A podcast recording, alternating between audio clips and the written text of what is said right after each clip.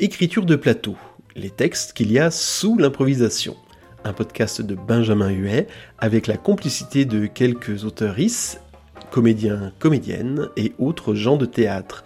Épisode 8, l'impro au XVIIIe siècle où on n'acquiert que difficilement le talent de savoir se taire.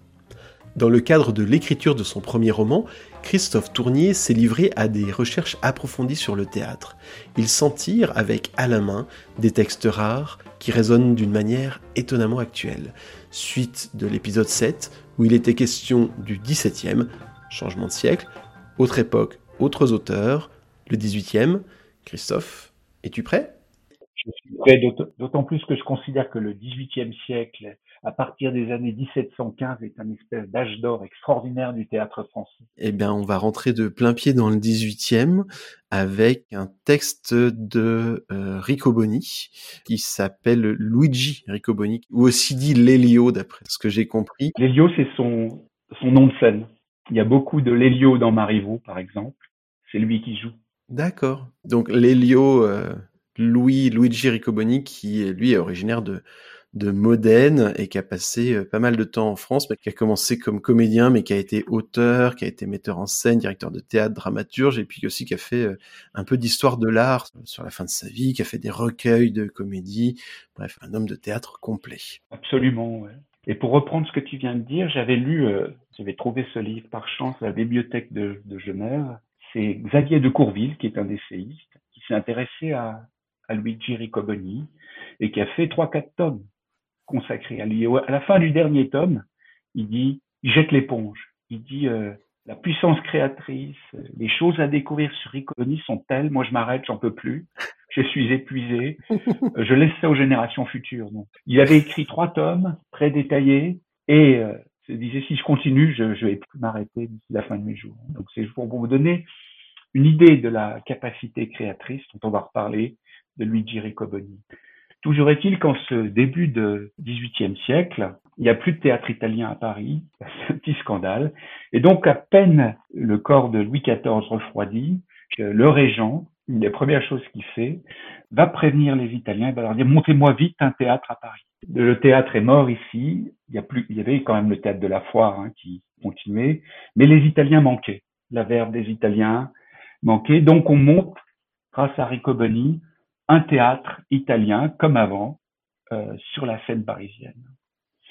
Alors Riccoboni euh, va jouer à contre-emploi, c'est-à-dire que lui il est dans une phase euh, de remise en question du théâtre italien de la Commedia dell'arte.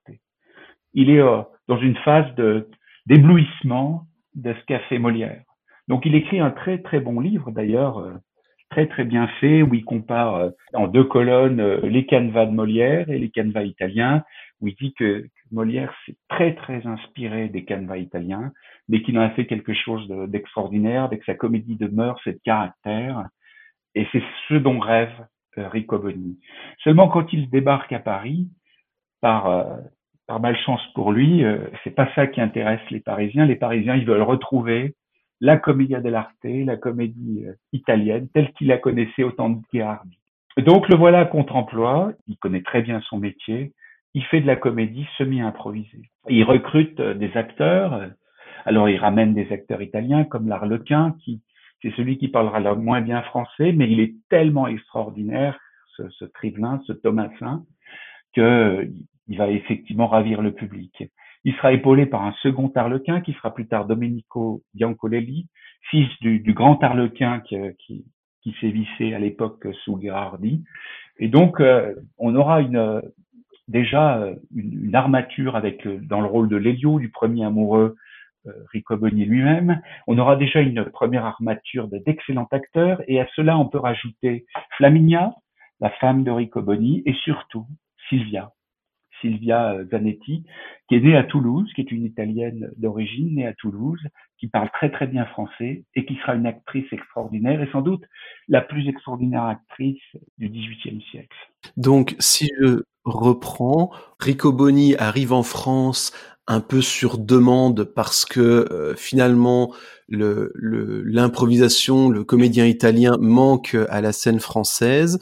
Lui, il est dans son temps euh, et il est très admiratif et il est plutôt tourné vers à la fois le présent et le futur, mais en réalité, ce que demande le public, c'est toujours la même chose, on va dire, ou en tout cas des choses un peu passées. Refaites-nous ce qu'on aimait déjà avant. Et il se retrouve dans cette situation de devoir composer entre les attentes du public qui sont tournées vers, comme souvent, euh, ce que le public connaît, et ses propres aspirations qui sont un théâtre, euh, euh, on va dire, un petit peu différent. Exactement. Mais il monte une troupe néanmoins et il fait, il fait le job qu'on attend de lui, c'est-à-dire de, de refaire venir le comédien italien et la commedia dell'arte avec les personnages de la commedia dell'arte pour reprendre. Et il va le faire merveilleusement. Hein.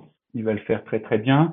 Le seul reproche qu'il lui est quelquefois fait, que j'ai pu lire, le plus gros reproche, c'est que de temps en temps, ils avaient un peu trop l'accent italien. C'est vrai qu'il y a une volonté du public euh, parisien d'avoir des acteurs qui parlent français, qui font des textes français, d'où l'avènement de Marivaux, quelques années plus tard, à partir de 1720, qui va donner des textes en français, des textes magnifiques qui vont être euh, joués par ces comédiens.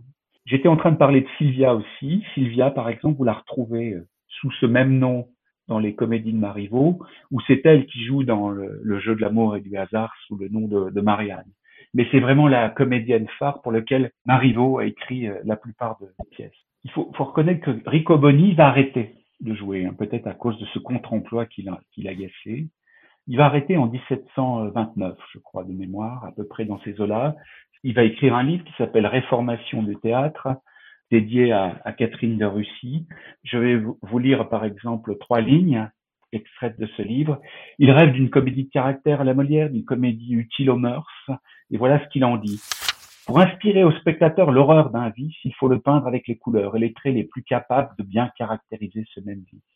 Mais on doit prendre bien garde qu'il doit toujours être présenté par le côté ridicule et comique, et non par le côté bas et sérieux. Les hommes se corrigent moins aisément des vices que des ridicules. Donc il a une volonté éducative, une volonté mmh.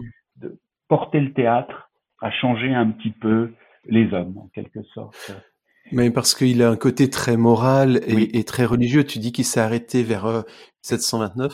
Euh, euh, c'est en 1730, me semble-t-il, il a été euh, appelé à Parme pour devenir.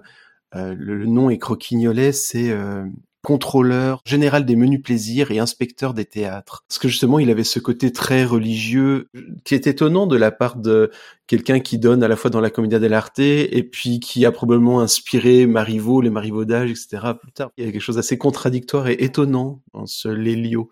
Des facettes assez euh, paradoxales. Absolument.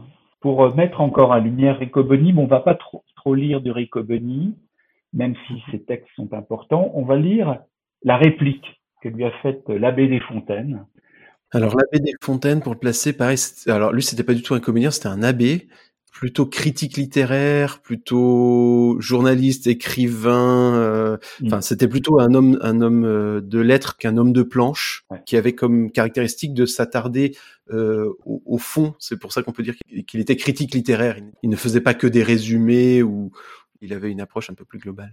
C'était un érudit. Hein. Oui, c'est un érudit. Voilà, il était assez fondé. C'est assez fondé de le faire euh, dialoguer avec euh, Rico Boni. J'aime bien parce que c'est assez drôle son texte. Et puis c'est peut-être aussi la manière de voir des comédiens français, euh, la manière de voir la comédia dell'arte. C'est une chose encore très curieuse que l'explication étymologique que l'auteur donne du mot lazi. L'auteur, en l'occurrence Rico Boni, bien sûr. Tout le monde sait que ce que les Italiens appellent lazzi sont certaines badineries polissonnes d'Arlequin. Lazzi, dit-il, est la même chose en langage lombard que lazzi, mot toscan qui veut dire rien. Or, selon lui, Arlequin, par ses différents lazzi, lit l'action à la scène.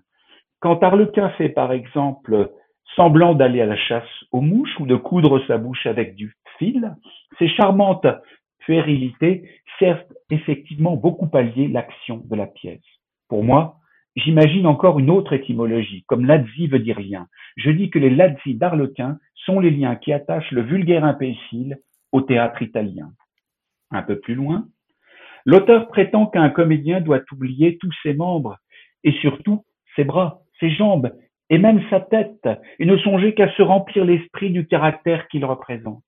En sorte que s'il représente Belzébuth, il devienne en quelque sorte Belzébuth lui-même, cet homme veut que notre âme se remplisse de sentiments qu'il est impossible d'avoir. Je veux bien qu'un acteur sente l'amour, le dépit, la jalousie, mais qu'il faille encore sentir le diable et se faire Belzébuth, c'est ce qui ne me peut entrer dans la tête. Je n'ai ni les talents, ni l'art nécessaire pour contrefaire l'esprit immonde lorsqu'il possède quelqu'un qui lui accable la poitrine ou qui lui ferre le côté. Si je devais imiter le furieux Achille, passe, mais imiter Satan, cet homme me prend assurément pour un nigaud et un imbécile. Donc c'est assez drôle. Au-delà d'assez drôle, c'est un, enfin, je vais mettre ça en écho avec euh, l'approche acteur studio, éventuellement Stanislavski, dans l'approche de la personnification où le comédien doit devenir plutôt que simplement jouer. Euh, c'est intéressant cette chose-là.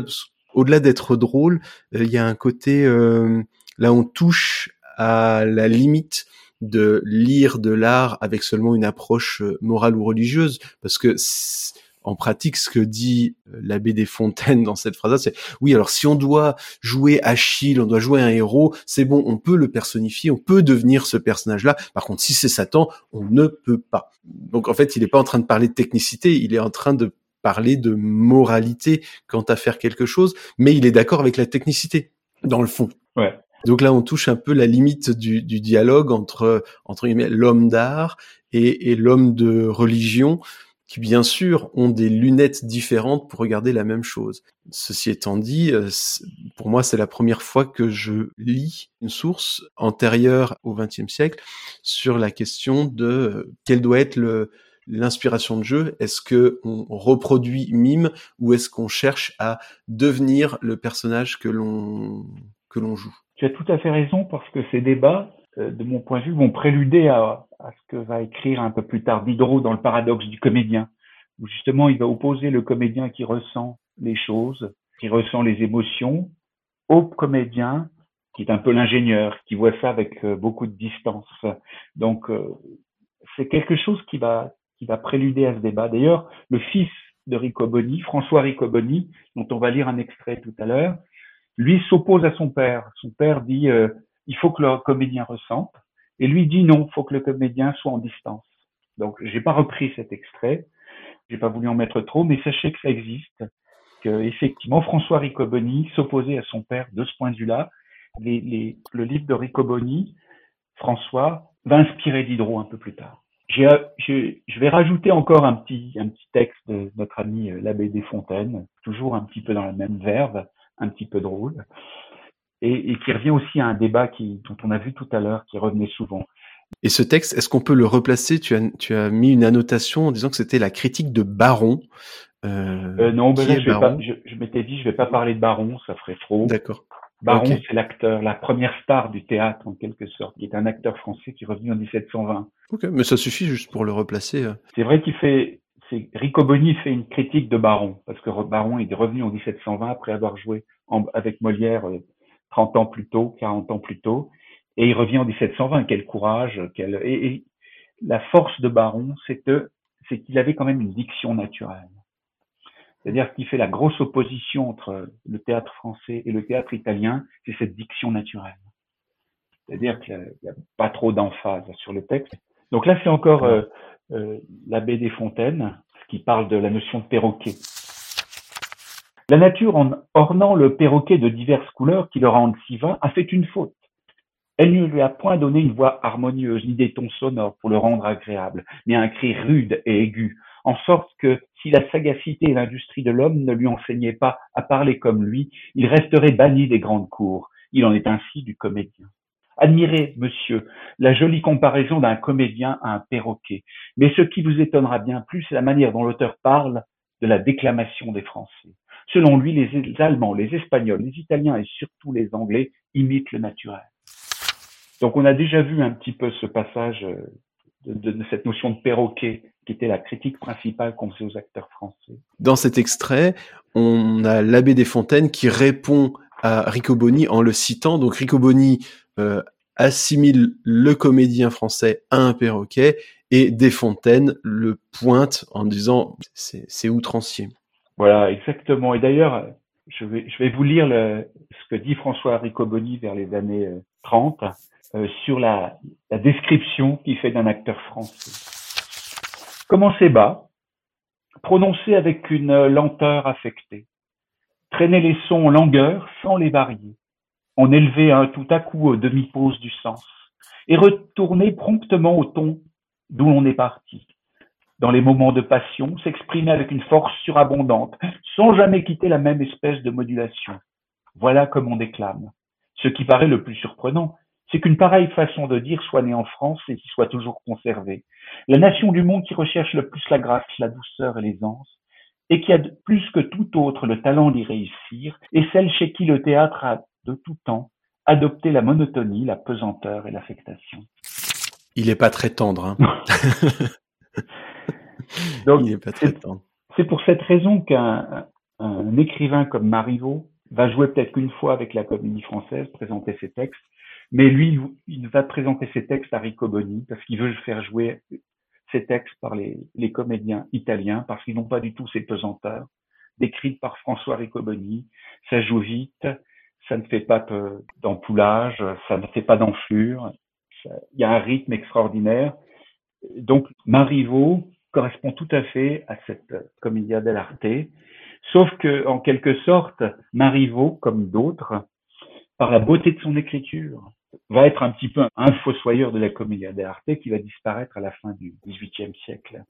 Dans le sens où ses textes seront tellement extraordinaires, tellement beaux, tellement bien écrits, que même s'il laisse des blancs pour euh, effectuer les lavis, pour effectuer les morceaux d'improvisation, euh, ça reste un texte d'un niveau euh, d'un niveau fantastique. Et du coup, la qualité du texte fait ombrage aux lazzi et aux, et aux espaces d'improvisation qui n'atteignent pas la qualité du style de Marivaux. Ouais.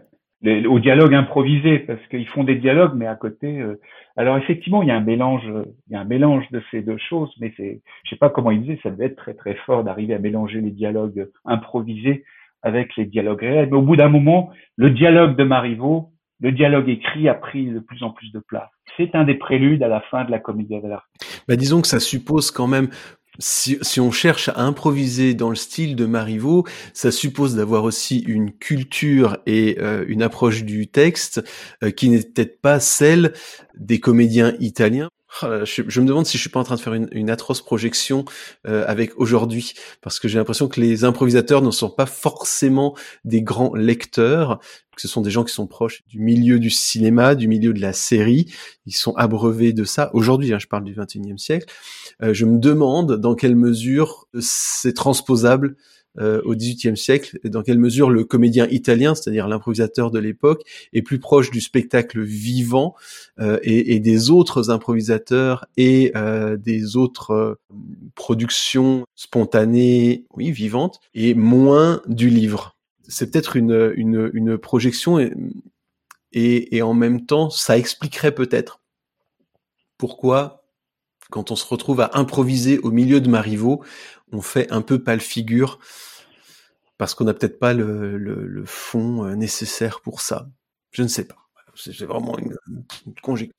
Tu touches un point intéressant parce que ce qu'on verra plus loin, je crois, dans les extraits qu'on va lire, c'est que pour les, les, les, directeurs de la comédie de l'arte, au XVIIIe siècle, le niveau des intellectuels des acteurs va, baisser justement peut-être à cause de, ce côté un petit peu bah, la force des écrivains qui venaient les alimenter euh, fait qu'eux-mêmes ne sont plus allés chercher en eux-mêmes le dialogue improvisé. Apparemment, il y a une, baisse du niveau, notamment quand on voit les, les, textes de Gherardi, qui sont plutôt, on en a lu un extrait, qui sont plutôt bons. Il y a, y a apparemment une baisse au XVIIIe siècle du niveau des comédiens que va mentionner tout à l'heure euh, Goldoni et, euh, et Gozzi. Juste une petite anecdote personnelle, c'est que la première fois que j'ai joué au théâtre, j'ai eu la chance de jouer sur une mise en scène de, inspirée de la comédie française, Le Prince travesti de Marivaux. Donc j'ai effectivement un, un, souvenir extraordinaire. Et comme j'arrivais en fin de scène, euh, puisque j'épousais la princesse à la fin, je, je, je, les répétitions nombreuses, je les vivais du début à la fin. Donc j'ai pu m'abreuver du texte de Marivaux pendant des heures et des heures. Et il était magnifique ce texte et je me suis régalé. Le prince travesti, selon la comédie française, dans cette mise en scène, c'était un arlequin très virevoltant. Par contre, le reste était plutôt de facture classique. Les autres échanges quand il n'y avait pas arlequin. J'ai pu voir un arlequin euh, très intrigant, très froid, très démoniaque dans, dans une mise en scène du prince travesti d'Antoine Vitesse. J'ai pu voir aussi euh, euh, sur une scène euh, la mise en scène de Giorgio Streller de l'île des esclaves de Marivaux.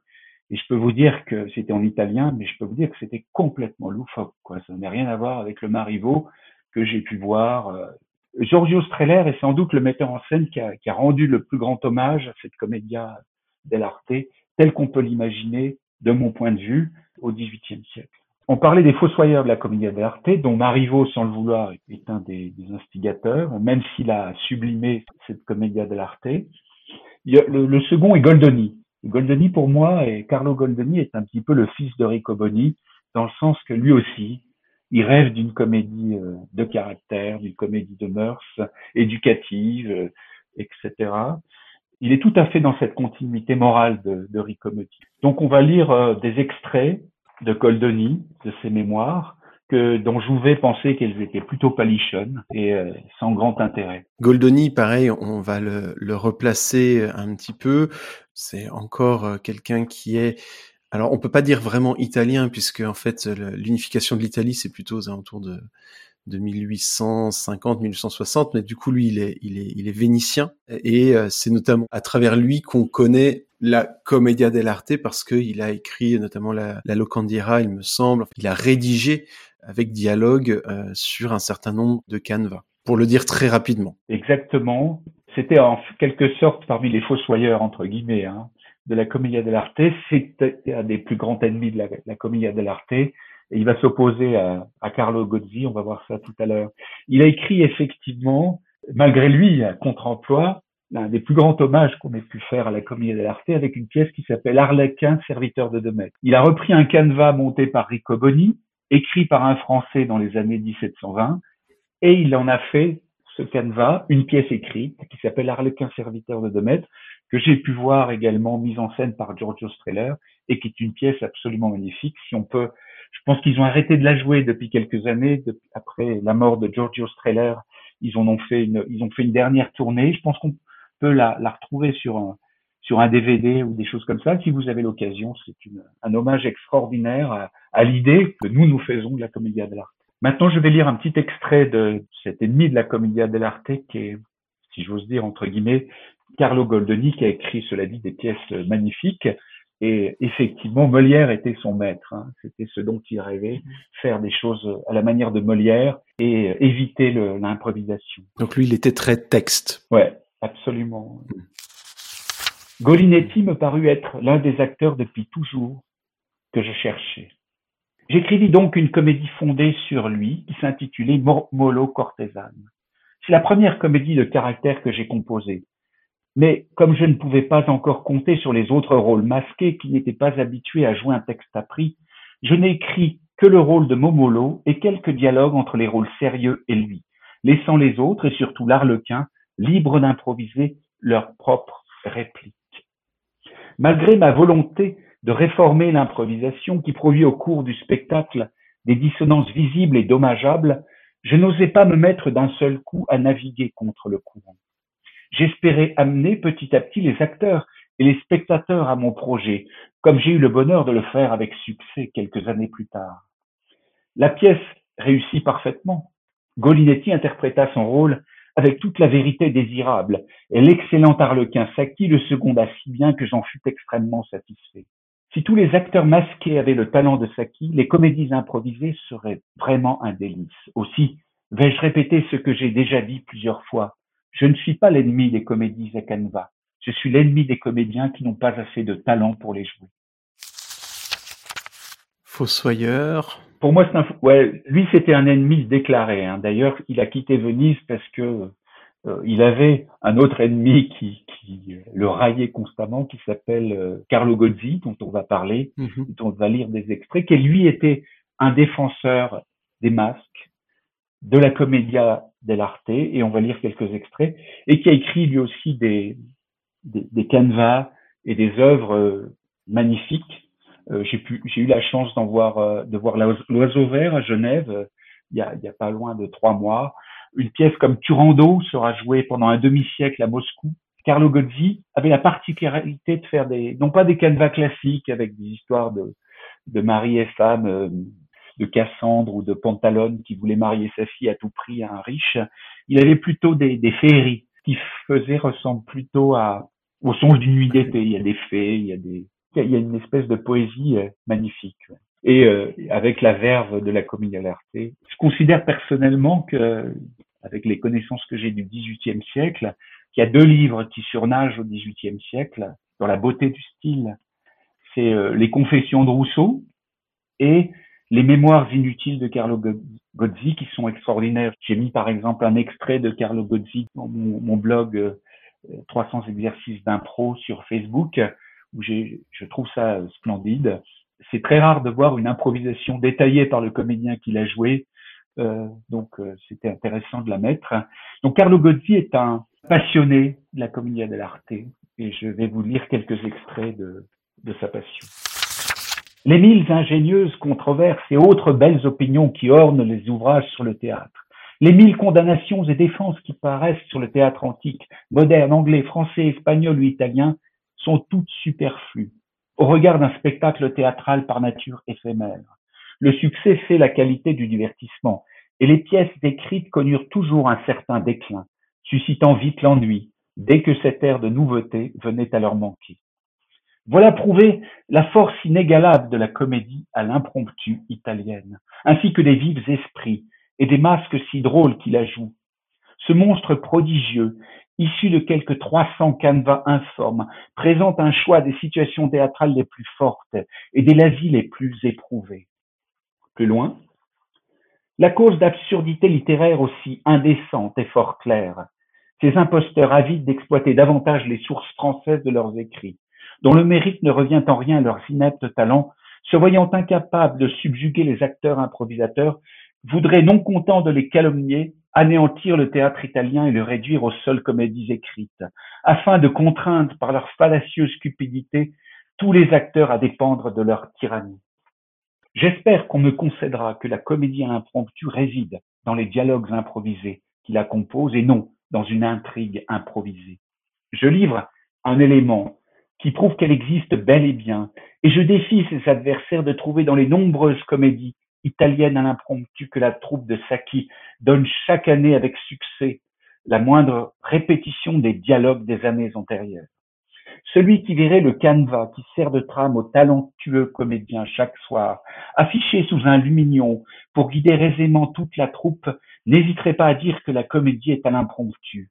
Et il s'étonnerait que, à partir des quelques indications contenues dans une feuille de papier, dix ou douze personnes s'exposent courageusement devant un public pour monter un spectacle constitué de dialogues durant trois heures, amusant les spectateurs sans faiblir et conduisant l'intrigue proposée à son dénouement. Donc on trouve dans les écrits sur le théâtre de Gozzi euh, et même dans d'autres, on trouve beaucoup de ces euh, de ces allusions, de ce lyrisme face à la comédia dell'arte. C'est une déclaration d'amour. Oui. On dit malgré tout que c'est un fonssoyeur parce que c'est quelqu'un qui, comme Mario, écrivait tellement bien que là encore, euh, et même s'il laissait des blancs pour permettre aux lazis ou aux, acteurs de s'exprimer, la beauté de ses textes faisait qu'effectivement, elle, elle a crispé aussi, d'une certaine manière, les acteurs, mais dans une moindre mesure. Godzi le faisait euh, de manière euh, voulue. C'est-à-dire que, par exemple, Godzi mettait des textes euh, rimés pour rendre la, plus grande encore la difficulté aux improvisateurs, pour les forcer à prendre par cœur. Euh, et donc, petit à petit, par le fait que le théâtre italien aussi était exilé en partie, hein, il y avait moins de troupes parce que les acteurs étaient à l'étranger, par le fait que aussi, ça c'était sans doute une grossière erreur, les acteurs jouaient toujours le même rôle, et très figé, très sédimenté il n'y avait pas de changement de rôle. On était Harlequin, on était premier amoureux toute sa vie d'acteur. Donc tout ça n'était pas facilité euh, certaine flexibilité. Et petit à petit, face à la concurrence, à la fin du XVIIIe siècle, la commedia dell'arte a disparu. Elle a disparu au sens euh, véritable des masques, malgré les, le lyrisme et la, la volonté de les conserver d'un Carlo Gozzi. Elle a disparu, mais pour certains au XIXe siècle, l'a vécu sur d'autres d'autres voies sur d'autres façons. Et puis au XXe siècle, comme on l'a vu, des gens comme Giorgio Streller, des, gens comme Jacques Copeau s'y sont inspirés d'improvisation, des gens comme Charles Dulin ont essayé de, et même Stanislavski ont essayé de remettre l'improvisation, non pas de façon comédia dell'arte, mais remettre l'improvisation au bout du jour pour les acteurs pour s'en servir comme outil, ne serait-ce. Quelle suite tu nous proposes euh, après avoir vu euh, les Marivaux, Goldoni, Gozzi? J'ai presque fini. Je pourrais vous lire par exemple le sommaire de François Riccoboni. Le sommaire. Euh, il y a eu au XVIIIe siècle plusieurs livres, pas énormément, hein, plusieurs livres qui ont été écrits sur l'art de l'acteur. Mais l'art de l'acteur plutôt inspiré par la comédie euh, française, hein, moins par le, le, théâtre italien. Et euh, voilà comment euh, François Riccoboni, euh, Dieu sait s'il connaît bien la, la comédie de l'arte, parle, enfin, décrit l'art de l'acteur, simplement par tables des matières. Hein. Il nous propose donc à la lecture la table des matières d'un livre de François Riccoboni. Le livre s'appelle L'art du théâtre. Et puis, ben, du coup, euh, si la table des matières vous donne envie de lire, euh, j'imagine que l'art du théâtre doit être accessible sur Wikisource. Bon, c'est pas un livre extraordinaire, je pense. Hein. D'accord, je comprends. Si tu nous proposes la lecture du sommaire, c'est parce que tu considères que ce sont les différents domaines techniques ou facettes de l'acteur voilà. vus par Riccoboni. Ok, d'accord. Tel qu'on la voyait à l'époque. Et j'ai trouvé d'autres livres comme le Daneter, comme un autre qui s'appelle Le Comédien, dont j'ai oublié, j'ai oublié le nom, qui est assez complexe de, de la personne qui l'a écrite. Je trouve que ça se, il y a un écho dans les autres livres. Ils abordent les choses euh, un petit peu de la même manière. C'est pour ça que je, je lis cette, euh, cette table des matières. C'est original. C'est la première fois qu'on lit une table des matières dans cette, euh, dans ce podcast. Une fois n'est pas coutume. On va dire ça. Le geste. Page 14, la voix. La déclamation, l'intelligence, l'expression, le sentiment, la tendresse, la force, la fureur, l'enthousiasme, la noblesse, la majesté, la comédie, les amants, les caractères, le bas comique, les femmes, le plaisant, le jeu muet, l'ensemble, le jeu de théâtre, le temps. Voilà, je m'arrête là, mais ça donne une idée du, point de vue d'un acteur sur l'art de l'acteur à l'époque. Ça me paraît très pêle-mêle. C'est-à-dire que mélanger les femmes avec le temps ou avec euh, le, geste, j'ai l'impression qu'il y, y, a une espèce de d'inventaire euh, hétéroclite de caractéristiques qui me paraissent absolument hétérogènes. Exactement. C'est-à-dire que autant la tendresse, la force, la fureur, l'enthousiasme, la noblesse, la majesté, on sent qu'il y a quelque chose autour de forme de d'état d'être, mais les amants, ça me semble être des rôles. Euh, le jeu muet, ça me semble être une technique. Le temps, je, je ne sais pas ce qu'il y a derrière. Ce qu'il y a d'intéressant, c'est qu'effectivement, c'est peut-être, euh, si j'ai bien compris, une des premières fois où on a cette espèce de description euh, de l'art du théâtre, en fait. Ouais, ouais, il y, y, a eu quelques livres encore euh, que je trouve relativement similaires euh, d'un notaire euh, directeur de théâtre à Bruxelles. Il y a eu ce, celui-ci où, on, paraît-il, dans l'anecdote, d'un notaire faisait des faisait avec ses amis à la, à la maison des, pièces improvisées sur un thème.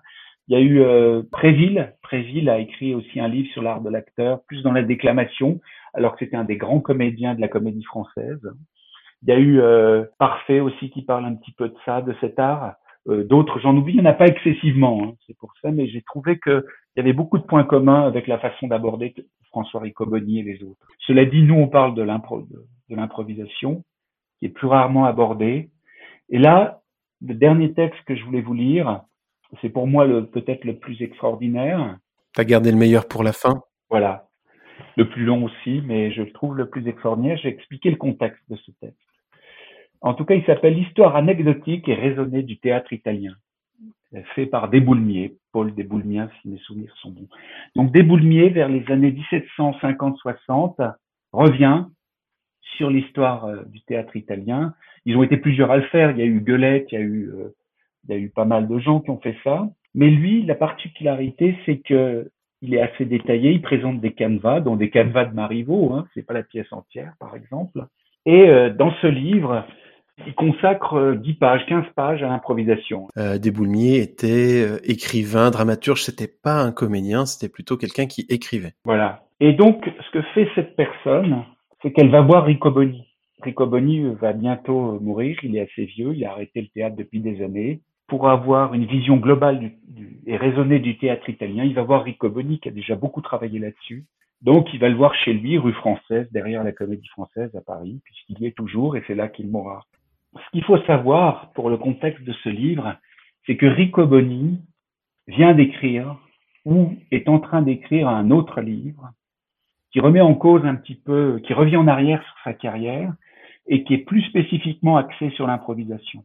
C'est-à-dire qu'on a vu un Riccoboni très moral, on a vu un Riccoboni qui voulait faire de la comédie de caractère à la Molière jusqu'en 1730, qui est continu dans cette verve-là. Et sur la fin de ses jours, en 1750, il se remet à, je ne sais pas pourquoi, il se réintéresse à la comédie improvisée, à la commedia dell'arte. Peut-être c'est le, l'interview que va lui faire euh, qui le remet en scène, je ne sais pas. Toujours est-il qu'il écrit un livre, qu'il l'envoie à son éditeur à Modène, et que ce livre disparaît entre Paris et Modène. Donc on n'en aura pas trace, si ce n'est que grâce à l'interview et aux rencontres que fera Desboulmiers, ou qu'a fait en tout cas Desboulmiers avec euh, Riccoboni, on a une trace relativement détaillée qui ne peut pas venir d'un journaliste comme Desboulmiers, qui vient véritablement d'un acteur ou d'un directeur de jeu. Et donc c'est ça que je ne vais pas vous lire les dix pages, mais je, vais vous lire quelques passages de cette histoire raisonnée, euh, profondément euh, ancrée sur l'improvisation. Ça s'appelle de la comédie en impromptu. Le plan d'une comédie étant bien fait, c'est-à-dire le fond de chaque scène, une fois clairement expliqué par l'auteur, les comédiens représentent la pièce et fournissent d'eux-mêmes tous les détails du dialogue. Du premier coup d'œil, on regarderait l'exécution d'un semblable projet comme impossible. On s'imaginerait que les acteurs les plus remplis de talent n'arriveraient jamais qu'au point d'une choquante médiocrité. Quoi, dira-t-on, l'auteur le plus expérimenté ne parvient qu'avec un travail extrême à bien écrire une comédie dont il a formé le sujet depuis longtemps et dont les moindres circonstances sont toujours présentes à son esprit, et des comédiens instruits seulement du cours total de l'action et du fond des scènes auxquelles ils doivent avoir part, seront en état de remplir le dialogue à l'impromptu? Oui, sans doute, ils le peuvent. Un peu plus loin, voilà les deux acteurs sur la scène, chacun rempli de son caractère et de sa situation. Tous deux cherchent à parvenir au même point, mais obligés de se répondre sensément l'un à l'autre, et liés par nécessité aux mêmes objets, ils sont forcés tour à tour d'abandonner la route qu'ils avaient préméditée, pour correspondre à celle que l'autre veut suivre. C'est là ce qui donne à la scène un naturel et une vérité que le meilleur écrivain n'atteint que rarement. Il en est quelque chose de plus, c'est la saillie. Dans l'écrit réfléchi, elle est presque toujours trop amenée. Dans l'impromptu, elle part comme un éclair parce qu'elle naît de l'instant même. C'est par une longue habitude que l'on apprend non seulement à ne parler que lorsque l'on est en cas de le faire, mais encore à se taire dans l'instant même où l'on aurait le plus envie de parler. On doit cependant suivre une règle exacte et qui nous fasse distinguer les instants faits pour le silence ou pour la parole. Je vais l'expliquer le plus clairement qu'il me sera possible, et je tâcherai de caractériser les circonstances d'une manière qui les distingue exactement et nous empêche de prendre le change. Tant que la scène est tranquille et qu'aucun des personnages n'est ému par la passion, on doit parler assez pour expliquer nettement sa pensée. Et sitôt qu'elle est finie, on ne doit plus rien ajouter, laissant aux autres la liberté de parler à leur tour. On doit, en ce cas, se conduire comme dans une conversation polie, et l'on blâmerait au théâtre, comme dans le monde, celui qui, s'emparant à tout moment du droit de parler, réduirait les autres au silence. Mais, quand la scène est agitée, il y a d'autres attentions à faire. Un des acteurs est nécessairement dans une plus grande émotion, alors c'est lui que l'on doit regarder comme le maître de la scène. C'est à celui qui est obligé de peindre les mouvements impétueux d'une violente passion, à parler tant qu'il lui plaît. Les autres ne doivent l'interrompre que rarement, et par des mots coupés, pour ne pas lui donner le temps de se refroidir par de longs repos. Cependant, le personnage dominant ne doit pas s'imaginer que les autres doivent absolument se taire. Il doit lui-même s'arrêter de temps en temps pour donner lieu au dialogue, mais il ne doit jamais oublier un point très important auquel il est difficile de parvenir, dans quelque mouvement violent que puisse se trouver un acteur, quelque suite de pensées ou de sentiments qu'il ait commencé à exposer, si un autre acteur l'interrompt, son devoir est de se taire sur le champ. Il est à supposer que celui qui coupe la parole à un autre a un trait vif et saillant, à placer qui serait perdu, s'il ne partait dans l'instant même. On n'acquiert que difficilement le talent de savoir se taire. C'est pourtant la plus grande qualité que puisse avoir celui qui joue à l'impromptu. Mais l'amour-propre s'oppose à cette perfection. Chacun s'imagine être supérieur à ses camarades et par conséquent faire plus de plaisir aux spectateurs en continuant de parler qu'en laissant parler les autres. Les autres veulent aussi parler à quelque prix que ce soit, et de là naissent ces occasions où l'on entend quatre ou cinq acteurs parler tous à la fois, ce qui détruit tout l'agrément de la scène et la fait dégénérer en parade. En général, voilà la règle à suivre. Plus il y a d'acteurs sur la scène, tous intéressés au moment, plus on doit être laconique dans ses discours. Ceux qui tiennent une place supérieure dans l'intérêt pressant peuvent parler plus souvent que les autres, et de degrés en degrés, les moins importants ne doivent que de temps en temps jeter un mot en passant, pour n'être pas entièrement muet sur le théâtre. Un comédien n'est jamais en état de bien remplir son rôle à l'impromptu s'il n'est parfaitement instruit de toute la pièce, et s'il n'a mis dans sa mémoire tout ce que les autres doivent dire, même dans les scènes où il n'a que faire. Sans cette connaissance, il ne serait jamais en état de servir, comme il le doit, à l'harmonie totale de la représentation. Lorsque l'on doit jouer une pièce nouvelle, ou une de celles que l'on remet au théâtre, ou même lorsque la troupe est composée d'acteurs qui n'ont pas encore joué ensemble, le premier acteur les réunit le matin, leur lit le plan de la pièce et leur explique fort au long tout ce qui la compose. En un mot, il joue lui seul devant eux la pièce entière, rappelle à chacun ce qu'il doit dire. Quant au fond, lui indique les traits brillants qui, consacrés par le temps, sont devenus indispensables. Les jeux de théâtre que porte la scène et la manière dont les lazis doivent se répondre les uns aux autres. Ce qui n'est pas peu de chose que d'être capable de cet emploi. De lui dépend tout l'ensemble de la représentation. Et si le premier rôle manque du savoir théâtral qui lui est nécessaire, cela produit dans la représentation un manque de liaison et d'ensemble, dont toute la pièce souffre beaucoup. Les autres doivent y concourir de leur mieux, mais c'est à lui de savoir les conduire. Et c'est ce dont s'acquitte parfaitement Louis Riccoboni, dont nous avons tiré ses réflexions sur la scène impromptue. De ce que nous venons de dire, il faut conclure que ce genre de comédie n'admet point de médiocrité dans les acteurs. Il est absolument nécessaire qu'ils soient tous excellents. Le meilleur comédien est déplacé, son talent devient inutile s'il joue avec un acteur qui ne sache pas faire avec précision le moment de sa réplique.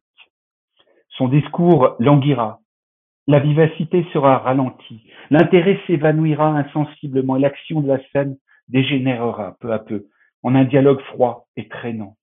L'intelligence de la pantomime et ce qu'on appelle l'adzi n'est pas moins nécessaire. Et quelqu'un adresse quelque esprit, quelque chaleur que ce comédien mette dans son jeu, le spectateur demeurera insensible. Si l'autre acteur reste froid et désœuvré, pour se convaincre de ce que j'avance, il ne faut qu'aller voir Harlequin en scène avec la délicieuse Camille, ou bien quelque amoureuse italienne, froide et maniérée.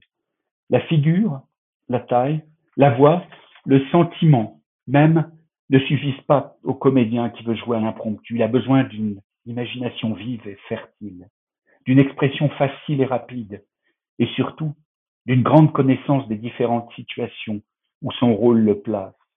Avec de tels avantages réunis, je ne doute point que la comédie impromptue ne l'emporta sur la comédie écrite, par les grâces toujours vives et le tableau toujours varié, et un même canevas produirait dix pièces différentes, et les acteurs vivement remplis d'une scène qu'ils composent à l'instant la rendraient avec plus de feu que celle qu'ils ont appris par un travail long et pénible. Je trouve que cet extrait est particulièrement intéressant parce que on y retrouve, sans les mots techniques qu'on y a adjoints de nos jours, des notions autour de, bien sûr, la spontanéité, mais aussi autour de l'écoute, de la générosité de jeu, de cette capacité à savoir se taire, où il en parle de manière assez étendue, qui est une chose qu'on, notamment dans les ateliers un peu d'initiation de, première année, on essaye de faire passer, parce que souvent le, le comédien improvisateur euh, marque les esprits par sa verve et sa capacité à occuper l'espace sonore et à créer de belles phrases. Et en réalité, il marque aussi les esprits par sa capacité à se taire et à laisser les autres faire ça. Dans cet extrait, euh, que j'ai l'impression qu'on recouvre toutes les bases de ce que c'est qu'être un comédien improvisateur. Tout est déjà là dans ce texte de, de Desboumier. Merci beaucoup. Toi, qu'est-ce que tu as à en dire? Bah, je, suis entièrement d'accord avec toi. J'ai lu ce texte avec délectation. Il est assez technique quand même. Hein. pour moi, c'est le texte le plus technique que j'ai pu voir. Il est encore plus technique que celui qu'on a lu en premier de Évariste Gherardi. On sent qu'il y a du vécu derrière et on sent la patte de Luigi Riccoboni vers les années 1750. Donc c'est tout à fait euh, euh, extraordinaire du point de vue de l'histoire que, que quelqu'un comme Riccoboni, qui a, qui a été d'une productivité extraordinaire, qui a mis en scène des, Marivaux qui a enchanté le public parisien par sa verve, par ses capacités à jouer euh, des dizaines de pièces en quelques semaines, par ses capacités à s'adapter à son public, qui était lui-même un grand acteur, un grand directeur de troupe, qui tout d'un coup, euh, après une vision un petit peu morale, éducative et d'un théâtre euh, de manière intéressante aussi, hein, qui commençait aussi, comme Volcker, à se demander si les, les Arlequins n'étaient pas un petit peu vulgaires également, influencés par ça, retourne sa veste sur la fin de ses jours et, reprend un petit peu le flambeau de l'improvisation. On se prend à regretter que ce livre ait disparu, hein, parce que il y a beaucoup de choses hein, très techniques euh, dans, l'art de l'acteur improvisateur. Euh, je n'ai pas tout lu hein, sur ces dix pages, mais il y a du vécu là derrière et j'ai trouvé ceci relativement fascinant. Il y a encore plein de choses à découvrir, de livres à lire, à découvrir. Chaque fois que je prends un livre, il fait 300-400 pages, il n'est pas facile à lire, même si la, Bibliothèque de, France euh, a fait un travail extraordinaire de scan. Je veux dire, le scan n'est pas toujours réussi. Oui, il est important parce que là nous sommes en, podcast, que les gens comprennent que ce qui a été lu aujourd'hui avait des caractères d'imprimerie du XVIIe ou du XVIIIe siècle et que bon nombre des euh, syllabes sont écrites d'une manière qu'il n'est pas très simple de déchiffrer à l'œil avec des S qui ressemblent à des F, des SC là où il doit y avoir des S. Enfin bref, c'est merci beaucoup Christophe d'avoir rendu avec relativement de naturel, ces textes qui euh, sont loin d'être euh, faciles en réalité d'accès. C'est-à-dire qu'à l'oreille, ça se passe bien, mais à l'œil, ça se passe euh, avec un petit peu plus de grumeaux, pour le dire simplement. Oui, j'ai dû les lire plusieurs fois avant de les partager. Et en tout cas, merci à toi de m'avoir aidé à partager ce travail-là. C'est bien l'enjeu de ce podcast, d'arriver à faire parvenir des écrits qui sont pas forcément évidents aux oreilles de la communauté de l'improvisation. Et puis comme les improvisateurs euh, sont chacun des petites fourmis qui trouvent des petites pépites, c'est cool si on peut les, les partager. J'ai l'impression que c'est une jolie conclusion, ce que tu disais sur le fait qu'en fait, il y en a d'autres.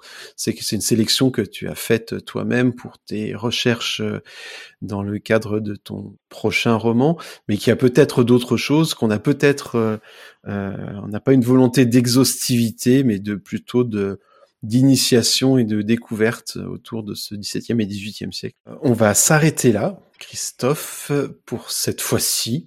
Merci beaucoup d'avoir partagé tout ça avec nous. On retrouve aux éditions de l'eau vive le manuel d'improvisation théâtrale. On retrouve aux éditions de l'eau vive 300 euh, exercices d'improvisation dont aujourd'hui personne euh, n'a encore proposé la lecture, mais peut-être que c'est moi qui la ferai parce que ça reste quand même le livre premier que moi j'ai lu et probablement celui que je recommande le plus pour les, les gens qui veulent découvrir le théâtre d'impro parce que ça reste un panorama assez global de, de l'improvisation entre la pratique, la théorie et l'histoire. Et puis, ben toi, on, on attend ton roman, euh, ton premier et futur roman. Mon modeste roman de 500 pages, premier roman, enfin, qui sera au minimum dans, le, dans les Kindle, j'espère. Hein. Il aura un minimum de qualité pour arriver à tout ça, parce que c'est un peu ambitieux quand même, ce à quoi je, je me suis attelé. Bon, après tout, hein, la chance sourit aux audacieux. À bientôt, Christophe. Au plaisir et merci Benjamin, c'était un vrai bonheur. Hein. C'est la fin de cette entrevue avec Christophe Tournier, entrevue consacrée aux textes autour de l'improvisation au XVIIIe siècle. Si vous avez des textes ou des thèmes à suggérer, faites comme notre invité d'aujourd'hui, envoyez un mail à benjamin@improviser.info, improviser à l'infinitif. Si l'idée vous séduit, intégrez cette émission dans vos favoris afin d'être notifié des prochains épisodes et si vous êtes formateuriste, vous pouvez recommander l'écoute à vos élèves, voire même la lecture, même et surtout quand il s'agit d'improviser. Ouvrir un livre, on a toujours à y gagner. À très bientôt dans vos oreilles, sur les réseaux sociaux ou bien sur scène.